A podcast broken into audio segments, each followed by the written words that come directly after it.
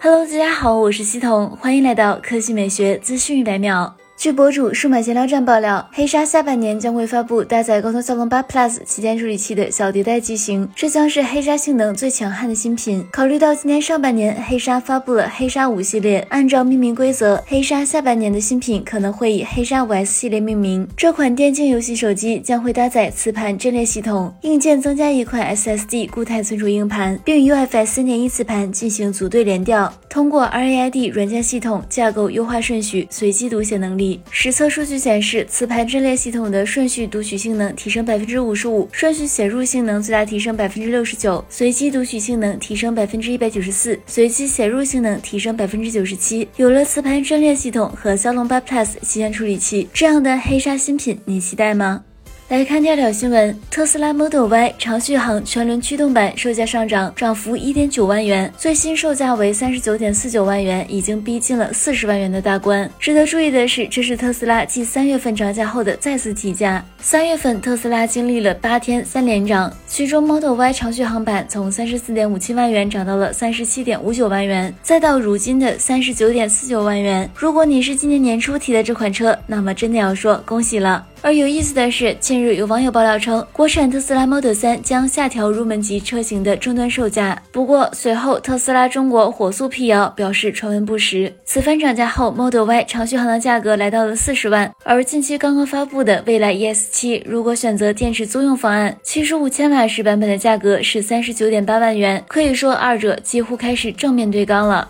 好了，以上就是本期科技美学资讯每秒的全部内容，我们明天再见。